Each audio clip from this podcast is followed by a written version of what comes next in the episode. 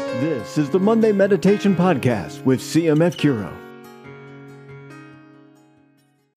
This is Michael Vaca with Christ Medicus Foundation Curo.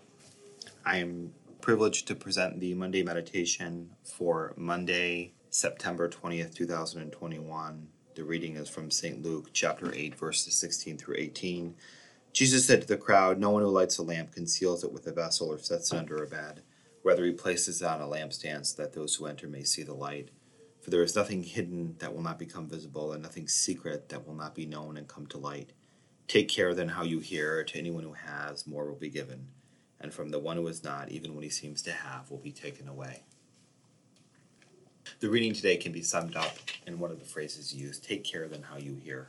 How then are we to hear the Lord? With love, with devotion, with openness, with trust, with patience, with perseverance, in short, virtuously. We should remember that him to whom we listen is the Lord of Lords, the King of Kings, robed in splendor and dazzling eternal light. What he says to us is not in vain, it is not of minor importance, but it is the deepest expression of who he is. He loves us so much, and so we must hear him well.